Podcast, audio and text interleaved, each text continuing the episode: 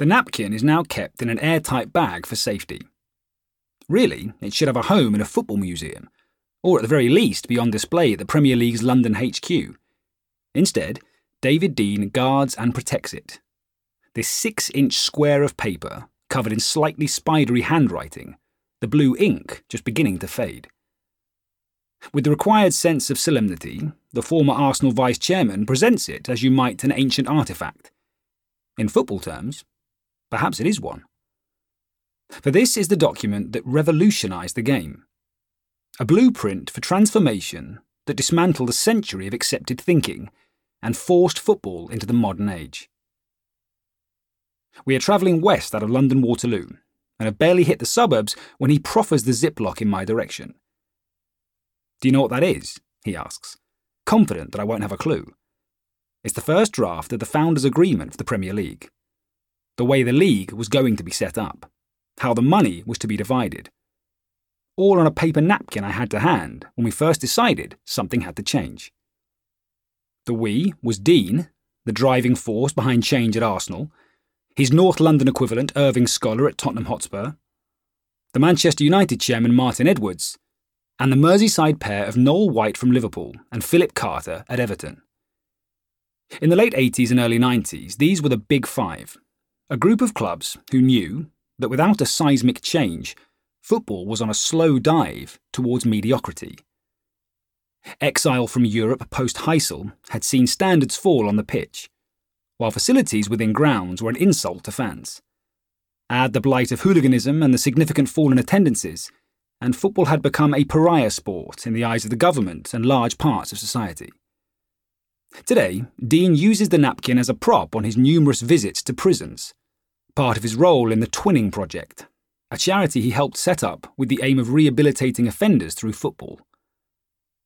More than 30 years ago, that napkin was the impetus behind the birth of the Premier League, a land grab that shook the game to its foundations and would ultimately lead to the former power brokers of the Football Association and the Football League becoming subservient, hapless onlookers.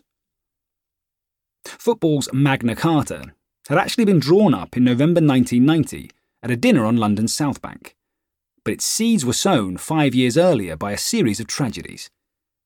On the 11th of May 1985, 56 fans lost their lives and almost 300 were injured in an inferno at Bradford City's Valley Parade ground, when a cigarette fell onto accumulated rubbish below a virtually decrepit wooden stand which was soon engulfed in flames.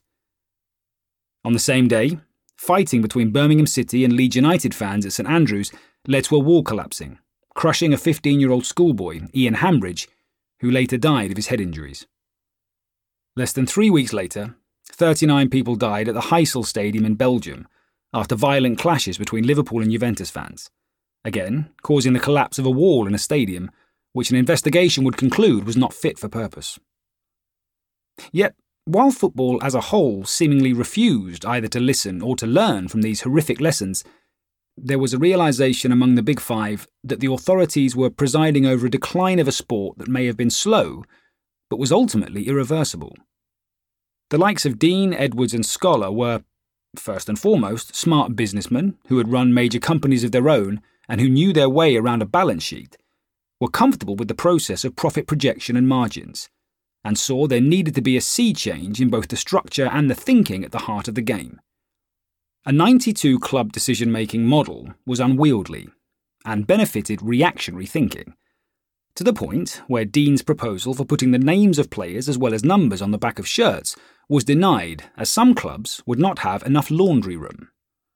In the face of this recalcitrance, an alliance was formed. As Martin Edwards explains, I became Manchester United chairman in 1980. David joined the Arsenal board a little bit after that, and Irving Scholar took over Tottenham in 1982. We were all very similar football nuts. We were all dead keen. I think we all realised that under the 92 club Football League formula, the big clubs in England were never really going to reach their full, full potential.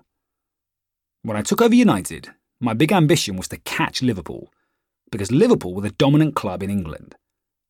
But once you achieve that, you think, okay, we're capable of winning the league, we're capable of being successful. Now, who do you want to compete against? And you look at Real Madrid, Barcelona, Bayern Munich, and you think, how are we going to be able to compete with them?